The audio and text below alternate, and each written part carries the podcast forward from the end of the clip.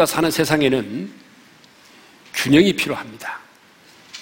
하늘을 나는 새도 두 날개가 균형이 있어야만이 날을 수가 있습니다. 우리 사람도 두 발이 균형을 이루어야만이 정상적으로 걸을 수 있습니다. 사실 따지고 보게 되면 우리의 삶에 균형이 필요하지 않는 것은 하나도 없어요. 우리가 먹는 음식부터 시작을 해서 심지어는 우리 마음의 생각까지 균형이 필요합니다. 여러분, 정치에도 균형이 필요하지 않습니까? 여러분, 정치도 균형이 필요합니다. 여당이 있으면 어떻습니까? 건전한 야당도 있어야 되는 것입니다. 보수가 있으면 진보도 있어야 하는 것이죠. 국가 발전에도 균형이 필요하고 복지에도 균형이 필요합니다. 여러분, 우리 몸에도 균형이 필요합니다. 균형을 잃게 되면 면역력이 떨어지게 되고 병에 걸리게 되는 거죠. 잠을 자는 것도 균형이 필요합니다. 어떤 사람은 너무 많이 잠을 자서 게으른 사람도 있지만 어떤 사람은 너무 잠을 자지 못해서 불면증으로 고생을 하는 분도 있습니다. 뿐만이 아니죠. 우리 몸을 씻는데도 균형이 필요한 것 같아요. 너무 씻지 않아가지고 사람에게 불쾌감을 주는 사람도 있어요. 반면에 씻고 또 씻고 들어가면 한 시간 이상 씻고 그래서 어때요? 결벽증 때문에 힘들게 인생을 사는 사람도 있습니다.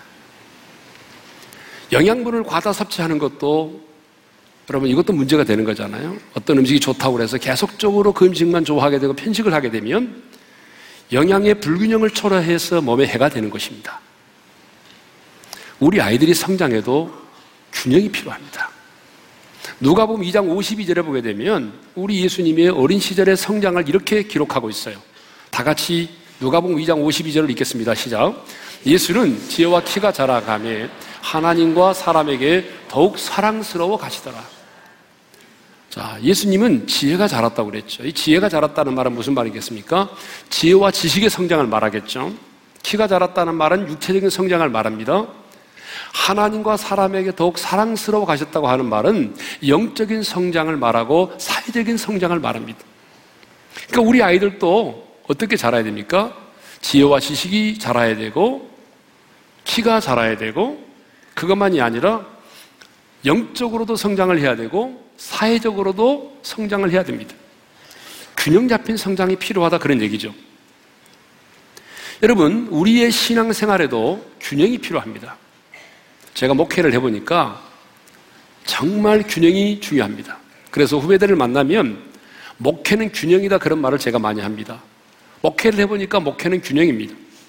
어떤 분은요, 오직 말씀만을 강조하면서 성령의 역사를 제한하는 분들이 있어요. 또 어떤 분들은요, 오직 성령의 역사만을 강조하면서 말씀보다는 어떤 신기한 어떤 능력과 현상을 따라가는 분들이 더 많습니다.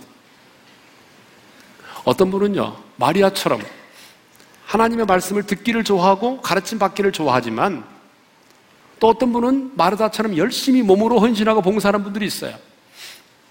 우리 신앙생활에는 마르다와 같은 사람도 필요하고 마리아와 같은 사람도 필요한 것이죠. 자, 우리 신앙생활에 균형이 필요하다 이 말은요, 다른 말로 말하면 뭐 진리를 양보해라, 진리를 포기해라 그런 말이 아닙니다. 잘못하면 그렇게 오해할 수가 있어요. 여러분, 신앙생활의 균형을 잡으라 이 말은 진리를 포기하거나 양보하라는 말씀이 결코 아닙니다. 이 말은 진리를 따라 살아가는 우리 삶에 뭐가 필요하다는 얘기입니까? 지혜가 필요하다 그런 얘기죠. 그래서 예수님도 열두 제자를 파송하시면서 마태복음 십 장 십육 절에 이렇게 말씀하셨습니다. 다 같이 읽겠습니다. 시작. 너희는 뱀같이 지혜롭고 비둘기같이 순결하라. 여러분, 여러 짐승 중에 뱀이 가장 지혜롭다고 그러지 않습니까? 비둘기는 평화와 순결을 상징하는 것입니다. 그래서 복음을 전하는 자에게는요, 뱀 같은 지혜로움이 필요하고 비둘기 같은 순결함이 필요하다는 것입니다. 이 뱀 같은 지혜로움과 비둘기 같은 순결함이 균형을 이룰 때에 어때요? 복음을 효과적으로 전할 수 있다는 거죠. 신앙생활은 수직적인 관계와 수평적인 관계가 균형을 이루어야 되는 것이죠. 수직적인 관계는 하나님과의 관계를 말하는 것이고, 수평적인 관계는 사람과 사람과의 관계를 말합니다. 그런데 보게 되면 수직적인 관계, 하나님과의 관계는 잘 맺으면서 수평적인 관계를 잘 맺지 못하는 분들이 있어요. 권위는 기독교 잡지사에서 목사님들을 대상으로 교회에서 제일 불편한 사람이 누구인가? 라는 설문조사를 했는데요. 놀랍게도 일 위는 사십 일 금식기도 한 사람, 이 위는 철학기도 한 사람, 삼 위는 신학을 공부한 장로님, 이렇게 나타났어요. 여러분, 사십 일 금식하고 철야하고 신학을 했다고 한다면 다른 사람들과의 관계도 좋은 관계를 유지를 해야 됩니다. 그런데 이렇게 사십 일 금식하고 철야하고 신학을 공부했는데 사람들과의 관계는 좋지 못해요. 여러분 주변에 그런 분 많잖아요. 밤새 철야하고 나왔다는데 만나서 얘기해보게 되면 상처를 줘요. 그런 분들이 얼마나 많은지 몰라요. 자, 우리의 신앙생활만이 아니라 목회를 하면서 보니까 여러분, 이 성경 해석에도 균형이 필요합니다. 성경에는 율법도 있고 은유도 있고 비유도 있고 문자적인 말씀도 있어요. 그렇기 때문에 우리가 그 문맥에 맞춰서 비유는 비유답게, 문자적인 말씀은 문자적인 말씀답게 성경을 해석을 해야 되는데, 그 모든 것을 깡그리 무시하고 오직 자기 방식으로만 성경을 해석하는 분들이 가끔 있어요. 요즘 자살하신 목사님의 설교를 들으면서 예배를 드리시는 분들이 있습니다, 지금. 저도 그분의 설교를 들어봤는데, 그 목사님의 모든 설교는 오직 결론이 뭐냐면 오직 예수, 오직 은혜, 오직 믿음이에요. 그러니까 어떤 설교를 들어도 마지막 결론은 오직 예수, 오직 은혜, 오직 믿음이에요. 그래서 이분의 메시지를 이렇게 듣다 보게 되면 자신들은 과거에 다 복음으로 산 것이 아니라 율법으로 살았던 사람들이고, 지금이야말로 복음을 깨닫고 복음 안에서 사는 것처럼 그렇게 인식이 됩니다. 그런데 이분의 설교도 제가 들어보니까 균형을 잃었어요. 온전케 하신 율법의 정신이 무시되고 있고, 주님을 닮아가기 위한 성화의 노력이 무시되고 있고, 인간의 자유와 책임에 대해서는 간과되고 있다는 거예요. 여러분, 균형이 필요합니다. 균형이 필요해요. 왜 세월호가 침몰했습니까? 여러분, 왜 세월호가 침몰해서 삼백 명 이상이나 되는 사람들이 목숨을 잃고 우리 대한민국이 수조 원에 달하는 경제적 손실을 입었습니까? 균형을 잃었기 때문입니다. 세월호가 침몰한 결정적인 이유는 갑자기 우회전하면서 배가 균형을 잃었기 때문입니다. 배의 방향이 갑자기 바뀌면서 제대로 고정되지 않은 하물들이 한쪽으로 막 쏠리면서 배는 균형을 잃게 되고 결국 거꾸로 침몰을 하게 된 것입니다. 그러면 왜 세월호가 갑자기 균형을 잃고 침몰을 했을까요? 여러분, 그것은 배의 균형을 잡아주는 평형수를 다 채우지 않았기 때문에 그렇습니다. 모든 선박에는 평형수라고 하는 것이 있습니다. 여러분, 이번에 저도 처음 들어봤죠, 평형수. 아마 여러분도 처음 들어봤을 겁니다. 굉장히 생소한 단어입니다. 평형수가 무엇입니까?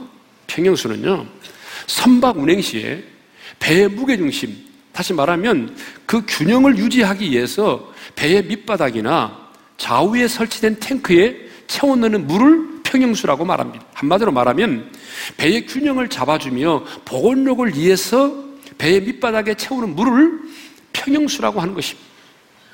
그래서 영어로 밸런스를 잡아준다고 그래서 평형수를 밸러스트 워터라고 말하는 것이죠. 자, 배는요, 하물을 선적한 이후에 오른쪽으로 무게가 더 나가면 왼쪽에 탱크에 더 많은 물을 채우고, 왼쪽에 더 무게가 많이 나가게 되면은 오른쪽 탱크에 더 많은 물을 채워서 이 배 전체의 균형을 잡아준다고 그럽니다. 그러므로 평형수가 적절하게 있어야만이 배가 한쪽으로 이렇게 기울다가도 반대편에 있는 이 평양수의 무게 때문에 어떻게 됩니까? 배가 기울어졌다가도 다시 원상태로 복원이 되는 것입니다. 파도에 의해서 배가 막 이렇게 기울어지지만 다시 균형을 잡아주고 파도 속에 묻히는 것 같지만 다시 올라와서 오뚜기처럼 다시 일어설 수 있도록 만들어주는 것이 바로 이 배의 평형수라고 하는 것입니다.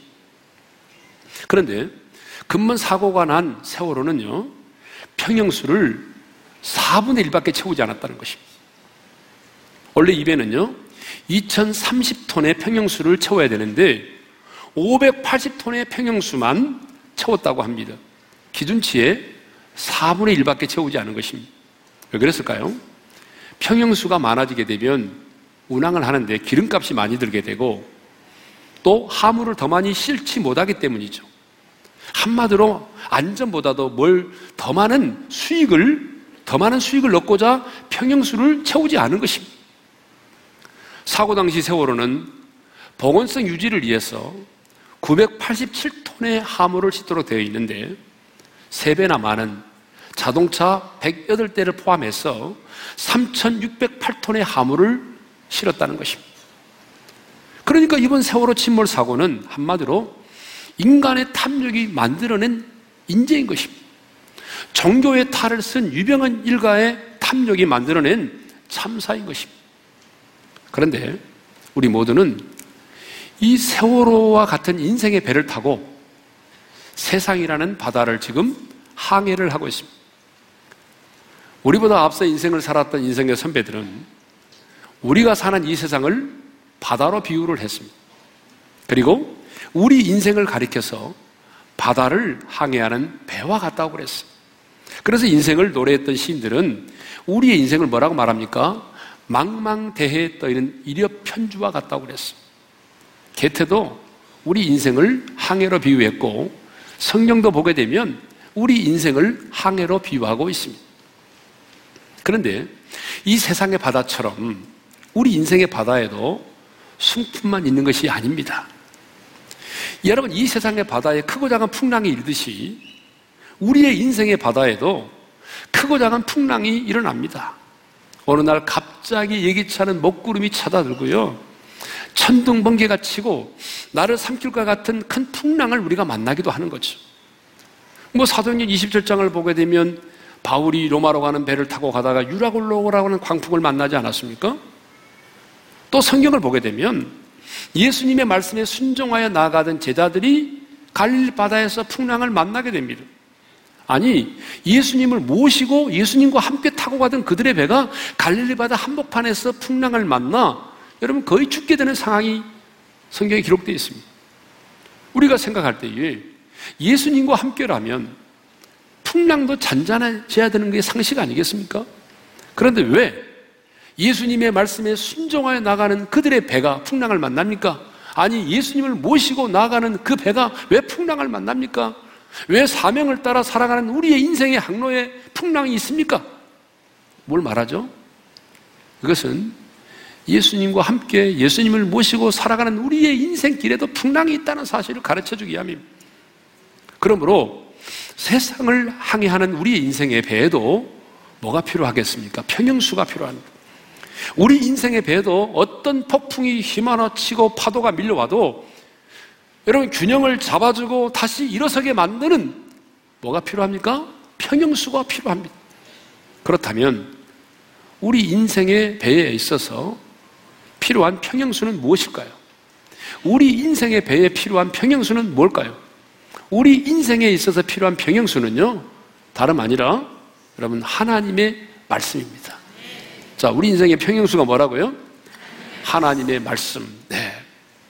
그러면 왜 하나님의 말씀이 우리 인생의 평형수일까요? 그것은 하나님의 말씀이 우리를 넘어지지 않도록 침몰당하지 않도록 우리를 능히 든든히 세워주기 때문에 그렇습니다. 사도 바울은 예배소 장로들과 헤어지면서 사도행전 이십 장 삼십이 절에서 이렇게 말합니다. 우리 다 같이 읽겠습니다. 시작. 지금 내가 여러분을 주와 및 그 은혜의 말씀에 부탁하노니 그 말씀이 여러분을 능히 든든히 세우사. 지금 바울은 이 에베소 교회 장로님들과 이별을 구하고 있습니다. 나는 떠나가지만, 나는 여러분들과 함께 있을 수 없지만, 나는 예루살렘으로 올라가지만, 나는 분명하게 한 가지 믿는 것이 있습니다. 그것은 뭐냐 그러면, 그 말씀이, 은혜의 말씀이, 나는 떠나갈지라도 그 말씀이 여러분을 붙들어주고 그 말씀이 여러분을 능히 든든히 세워줄 것을 나는 믿습니다. 그걸 믿었다는 거예요. 여러분, 오늘 본문 백칠 절에 보게 되면 이런 말씀이 있습니다. 다 같이 읽겠습니다. 시작. 나의 고난이 매우 심하오니 여호와여 주의 말씀대로 나를 살아나게 하소서. 이 시편 기자는 나를 살아나게 해달라고만 말하지 않고 주의 말씀대로 나를 살아나게 해달라고 간구하고 있습니다. 그런데 어떤 상황 속에서 나를 살아나게 해달라고 말하죠? 나의 고난이 뭐라고 되어 있어요? 나의 고난이 매우 심하오니. 그러니까 고난이 극심한 상황 가운데서 이 시편 기자는 간구합니다. 내가 극심한 고난 가운데 있지만 주님의 말씀대로 나를 살려주십시오. 내가 지금 고난이 극심한 가운데 있지만 주의 말씀대로 내가 살아날 줄로 믿습니다. 그 믿음이 있었어요. 오직 하나님의 말씀만이 이 고난 가운데서 나로 하여금 고난을 이기게 만들어주고, 오직 하나님의 말씀만이 이 고난을 돌파할 수 있게 만들어주고, 오직 얘가 지금 고난 가운데 있지만 하나님의 말씀만이 나를 이 고난 가운데서 살아나게 해줄 거다. 이 믿음이 있었다는 거예요. 그래서 말씀대로 나를 살아나게 해달라고 간구를 한 것입니다. 사실 우리 중에 인생의 풍랑을 원하는 사람은 아무도 없습니다. 우리 모두는 순풍에 돛단 듯이 잔잔한 유리바다를 항해하고 싶어 합니다. 그런데 예수를 믿고 나면, 하나님의 자녀가 되고 나면 원치 않지만 더 많은 인생의 풍랑을 만나게 됩니다. 예수님과 함께하는 제자들이 갈릴리 바다에서 풍랑을 만난 것처럼 이 시편의 저자도 말씀대로 순종하여 나가는 길에서 큰 고난을 만났다라고 말씀하고 있어요. 어떻게 알 수 있냐면 앞에 구절인 백육 절의 말씀이 그렇게 기록하고 있어요. 백육 절을 읽겠습니다. 시작. 주의 의로운 규례들을 지키기로 맹세하고 굳게 정하였나이다. 이것을 보게 되면 이 저자는 지금 어떤 상황과 환경이 있을지라도 나는 흔들리지 않고 하나님의 말씀을 따라 살아갈리라, 그렇게 다짐했다는 거예요. 근데 결과가 뭐죠? 그런데 극심한 고난 가운데 빠지게 됐어요. 그렇습니다. 우리가 가만히 있지 않고 우리가 일어나서 바람을 타고 속도를 내게 되면 바람의 저항을 반드시 경험하게 되는 것입니다. 말씀으로 순종하여 나아가게 되면 여러분 반드시 마귀의 저항을 경험하게 되는 거죠. 예수 믿고도 그냥 가만히 있으면 여러분 어때요? 우리가 그 마귀의 저항을 경험하지 않고 살 수가 있어요. 그런데 내가 하나님의 사람으로서 믿음의 선한 싸움을 싸우고 달려갈 길을 달려가고 하나님의 나라와 복음과 비전을 위해서 달려가기 시작하게 되면, 우리가 뛰기 시작하고 달리기 시작하게 되면 바람의 저항을 경험하듯이 우리가 하나님의 사람으로서 하나님이신 그 사명을 위하여 달려가고 비전을 위하여 달려가기 시작하게 되면 반드시 마귀의 경험을 경험하게 되는 것입니다. 그래서 어쩌면 더 많은 인생의 풍랑들을 경험할 수가 있습니다. 하지만 말씀의 평형수가 있는 자는 그 파도에 침몰되지 않습니다. 거친 비바람이 몰아쳐도 흔들리지 않습니다. 하나님의 말씀이 살아 역사하는 사람은요, 말씀의 능력으로 중심을 잡고 오뚜기처럼 다시 일어서는 것입니다. 하나님의 말씀이 있는 자는 어떤 환난을 만나도 포기하지 않습니다. 하나님의 말씀이 내 안에 살아 역사하는 사람은요, 실족하지 않습니다. 이건 제 말이 아니에요. 시편 삼십칠 편 삼십일 절의 말씀이 그렇게 기록하고 있어요. 다 같이 읽겠습니다. 시작. 그의 마음에는 하나님의 법이 있으니 그의 걸음은 실족함이 없으리로다. 누가 실족하지 않는다고 말씀하고 있습니까? 그 마음에 하나님의 법이 있는 자. 여러분, 누가 실족하지 않습니까? 마음에 하나님의 말씀이 있는 자입니다. 그러니까 이 말씀을 다른 말로 말하면 이런 거잖아요. 왜 사람이 실족하느냐? 내 마음에 하나님의 말씀이 없기 때문이에요. 여러분, 우리가 이 땅에 살아가면서 실족하는 이유는 내 마음에 하나님의 말씀이 없기 때문이라는 거예요. 오늘 내 마음에 하나님의 말씀이 살아 역사하면 여러분, 그는 어떤 사람도 끝난 것처럼 보이지만 다시 일어나게 되어 있어요.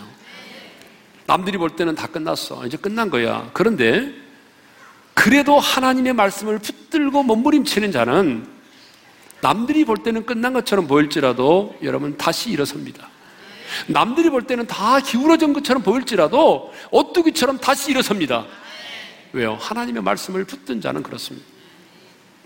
말씀의 평형수가 충만한 자는요, 어떤 풍랑을 만나도 침몰되지 않습니다. 왜? 하나님의 말씀은 매이지 않기 때문에, 하나님의 말씀은 영이요 생명이기 때문에 그렇습니다. 하나님의 말씀은 여러분 어떤 파도가 와도 그 파도에 침몰되지 않습니다. 하나님의 말씀은 매이지 않아요. 감옥에 들어가도 매이지 않아요. 풍랑 속에서도 매이지 않습니다. 인생의 반가운데서도 하나님의 말씀은 매이지 않습니다. 말씀의 평형수가 충만한 자는 산더미와 같은 파도가 나를 삼키려고 몰려와도 두려워하지 않습니다. 그것을 사도 바울이 보여줬어요.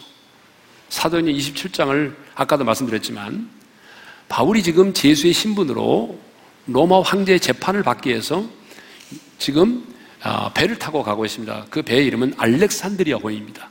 그리고 그 배에는 바울을 포함해서 이백칠십육 명의 사람이 타고 있습니다.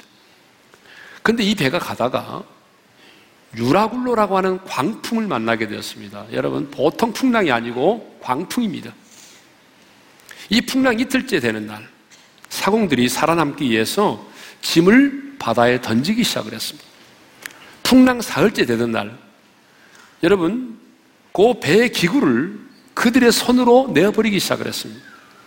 배의 짐도 버리고 배를 움직일 수 있는 모든 기구들까지 다 버렸습니다. 그런데 십사 일 동안 해와 별이, 달이 보이지 않았습니다.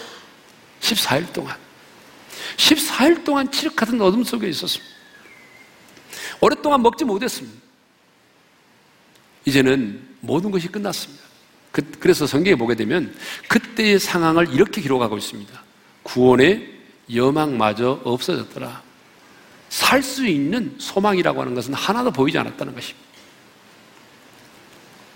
배에 타고 있는 모든 사람이, 야, 이제는 죽었구나, 이제는 죽었네, 그러면서 죽음의 공포와 두려움 속에서 떨고 있을 때 하나님의 사람, 제수의 신분이었던 바울이 갑판 한복판에 나가서, 그리고 그 사람들 앞에 자신 있게 이렇게 외치기 시작합니다.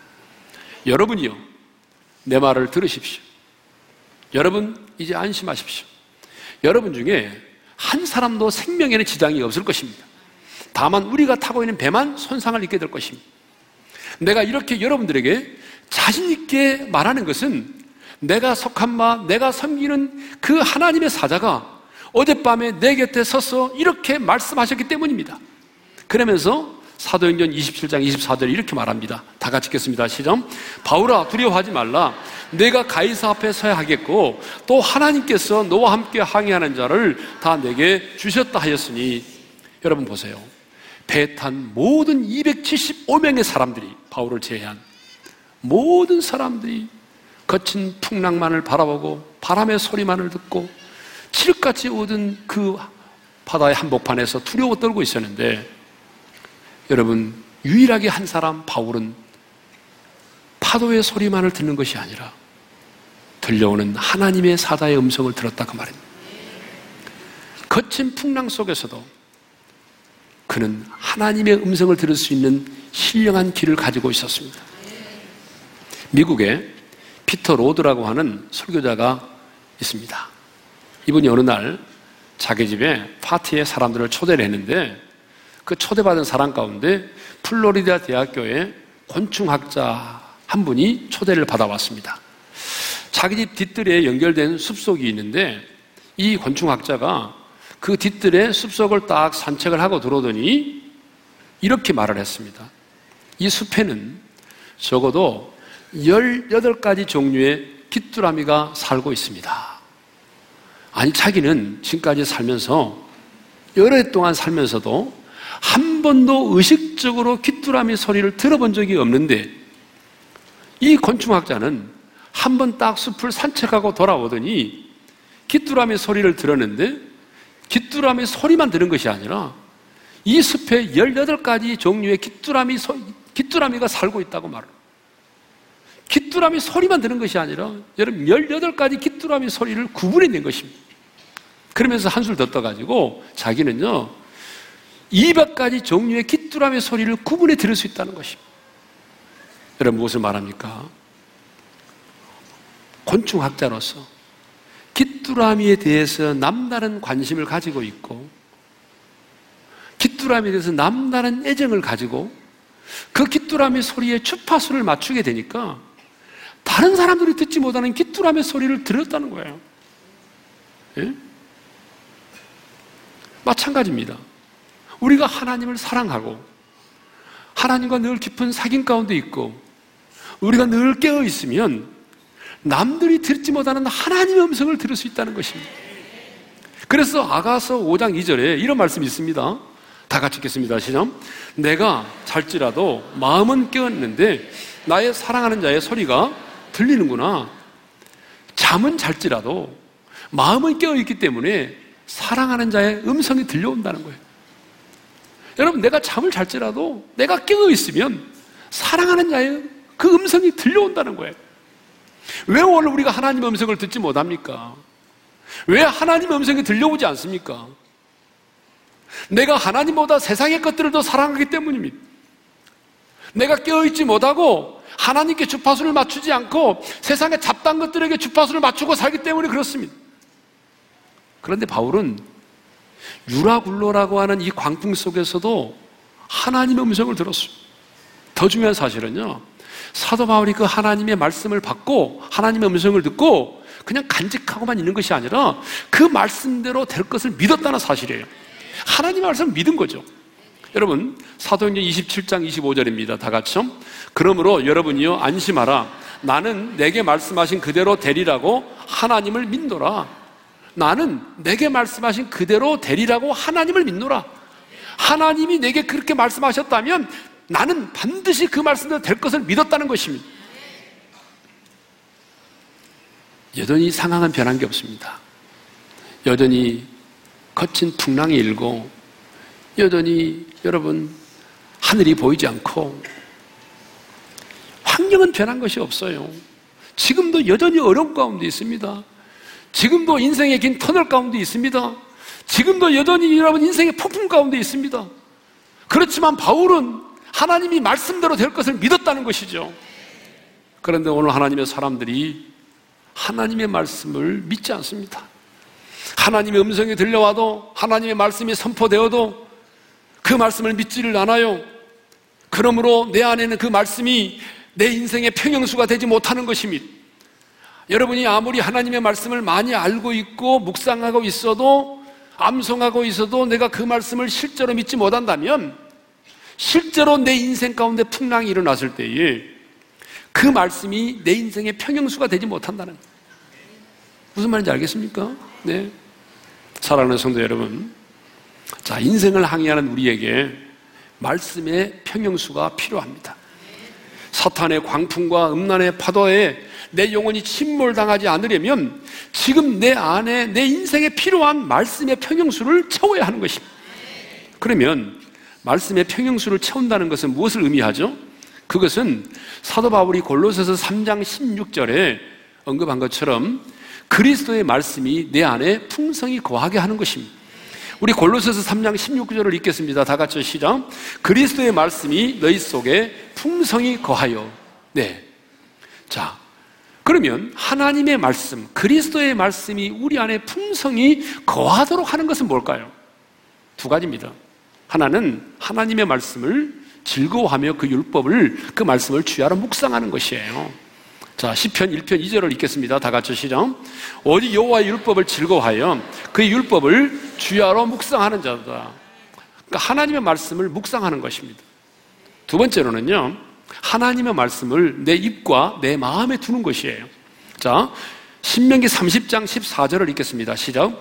오직 그 말씀이 내게 매우 가까워서 내 입에 있으며 내 마음에 있은즉 내가 이를 행할 수 있느니라. 하나님의 말씀이 내 입과 계획과 내 마음에 있어야 한다는 것입니다. 하나님의 말씀이 내게 가장 가까이 있어야만이 내가 그 말씀대로 행할 수 있다는 거예요. 여러분, 하나님의 말씀이 내게서 멀리 떠나 있으면 내가 풍랑을 만났을 때 내가 붙들 수 있는 말씀이 없는 거예요. 인생의 파도를 만났을 때, 풍랑을 만났을 때 내가 그 말씀을 붙들려면 그 말씀이 내 입에 있고 내 마음에 있어야 된다는 거죠. 그러면 하나님의 말씀을 내 입에 두고 하나님의 말씀을 내 마음에 둔다는 것은 뭘 말할까요? 쉽게 말하면 하나님의 말씀을 암송하는 것입니다. 암송. 예전에 주일학교 교육의 대부분은 요절 암송이었습니다. 요절 암송. 여러분, 예전에 주일학교 다니신 분들은 아마 기억날 겁니다. 뭐 특별한 교육이 없었습니다. 예전에 그냥 말씀 암송, 요절 암송. 그래서 요절을 암송하고 나면 상품을 주고 그랬어요. 예. 달란트 시장도 하고 그랬잖아요. 네. 근데 요즘 주일학교 교육은요, 물론 요절 암송을 하긴 합니다만은 예전처럼 그렇게 하지 않아요. 요절 암송을 통해서 얘들에게 영의 양식을 먹여야 되는데 자꾸 세상에 보이는 떡만 줘요. 과자 사주고 피자 사주고 그래요. 근데 정말 중요한 것은요, 우리 아이들 하여금 어릴 때부터 하나님의 말씀을 암송하도록 만들어야 됩니다. 유대인들은요, 지금도 성경을 암송하게 합니다. 언제부터? 글을 배우기 전부터. 여러분, 글을 배우기 전부터 성경을 암송하게 하는 거예요. 그게 유대인들의 교육이 쉐마 교육이잖아요. 쉐마 교육. 이 쉐마라는 말이 히브리어로 들으라는 말이거든요. 그러니까 교육이 뭐냐면 들으라는 거예요. 하나님의 말씀을 들으라는 거예요.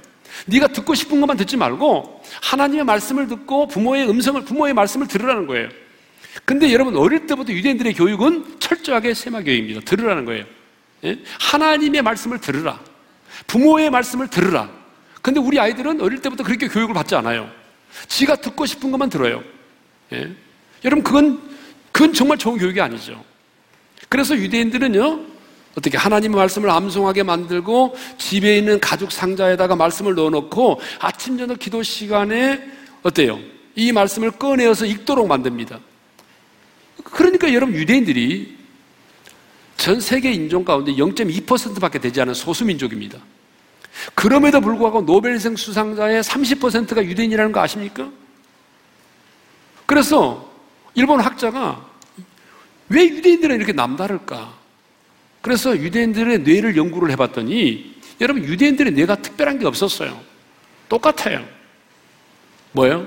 어릴 때부터 교육이 달랐다는 거야. 철저하게 어릴 때부터 하나님 말씀을 암송하게 만들고 철저하게 하나님의 음성을 듣도록 만들었어요. 이슬비 전도 편지로 유명한 여운학 장로님이 계십니다. 이분이 자녀 사랑은 말씀 암송이다라고 하는 책을 썼어요. 여러분, 정말 자녀를 사랑하는 게 뭘까? 이분이 내린 결론은 말씀을 암송하게 만드는 거라는 거예요.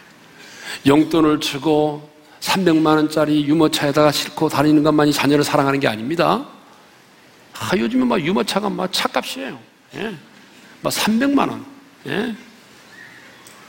여러분, 그것만이 자녀를 사랑하는 게 아니에요.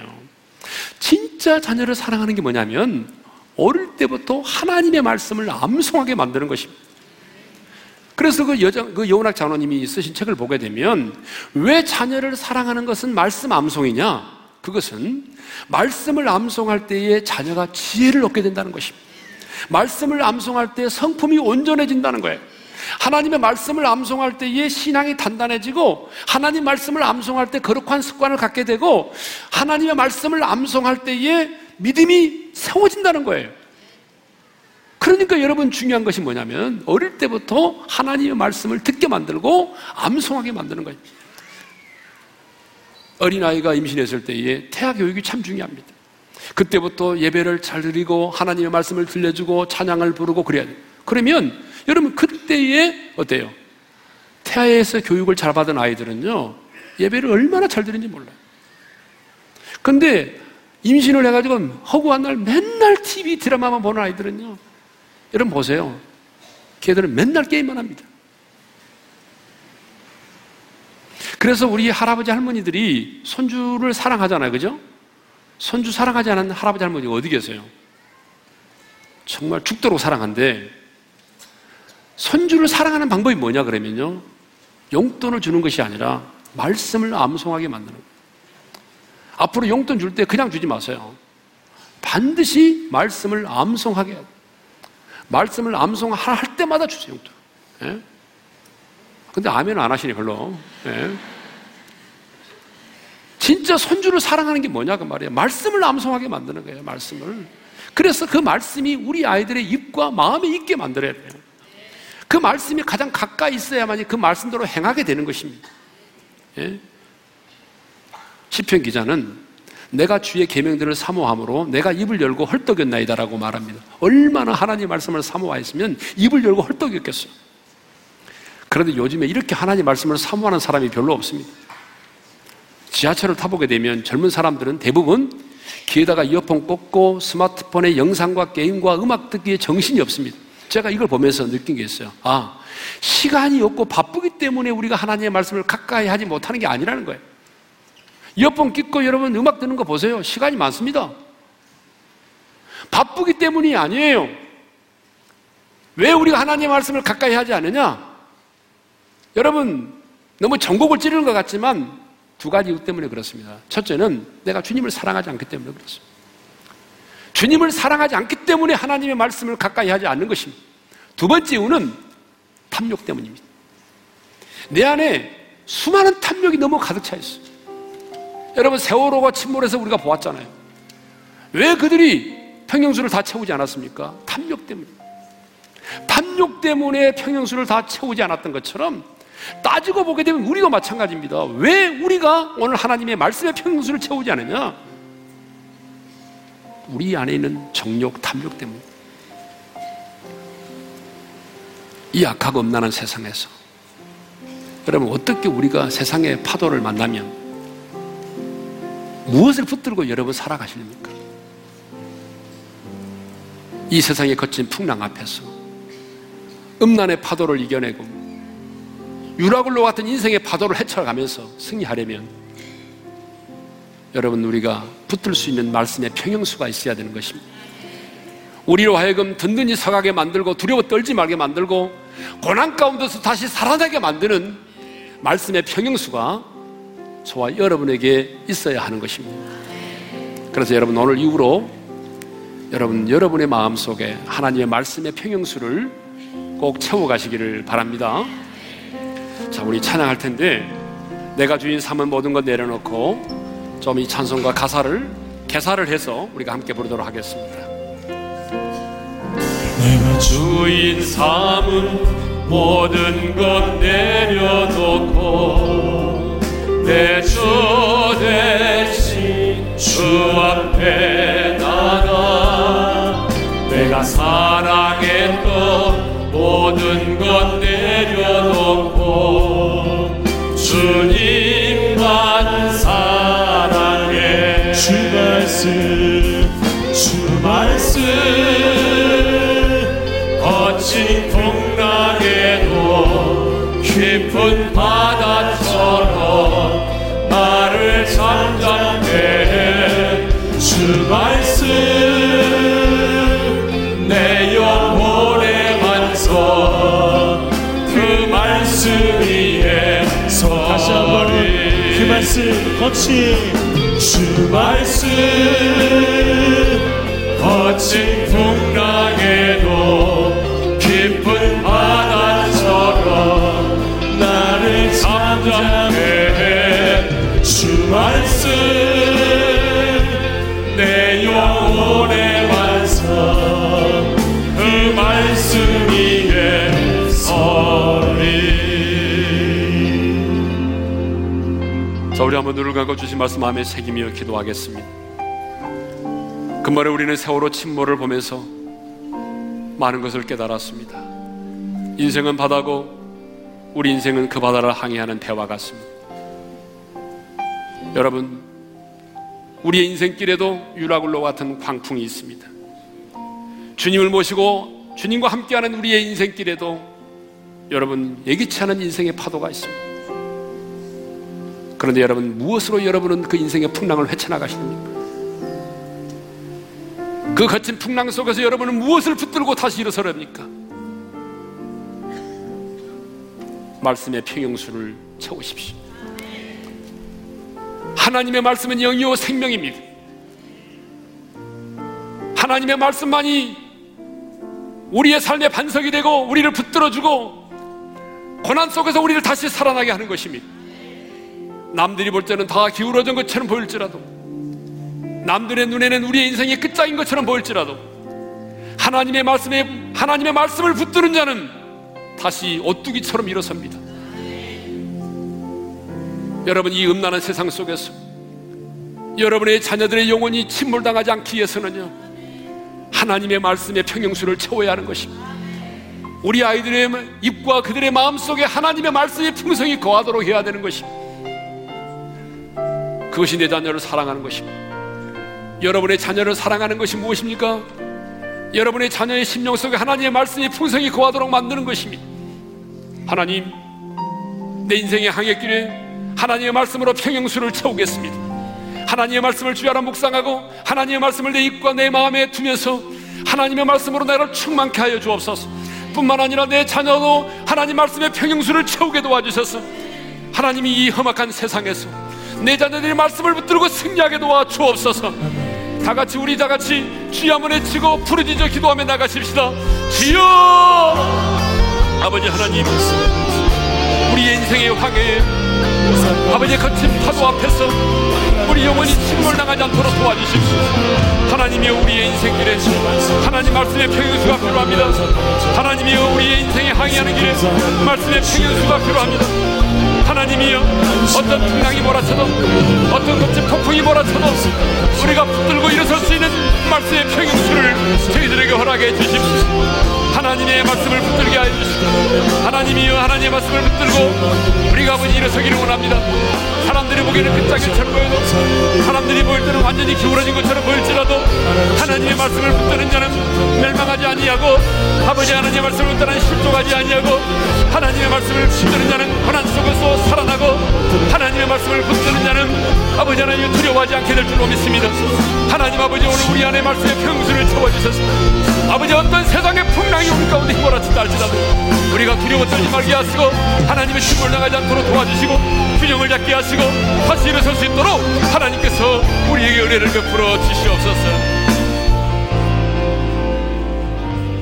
이제는 우리 주 예수 그리스도의 은혜와 하나님 아버지 영원한 그 사랑하심과 성령님의 감동하심과 교통하심과 축복하심이 인생을, 인생의 항해길에서 말씀의 평형수를 채워 어떤 인생의 폭풍이 몰아친다 할지라도 그 말씀의 평형수를 붙들고 침몰당하지 아니하고 다시 일어서며 승리의 삶을 살기를 원하는 모든 지체들 위해 이제로부터 영원토록 함께 하시기를 축원하옵나이다.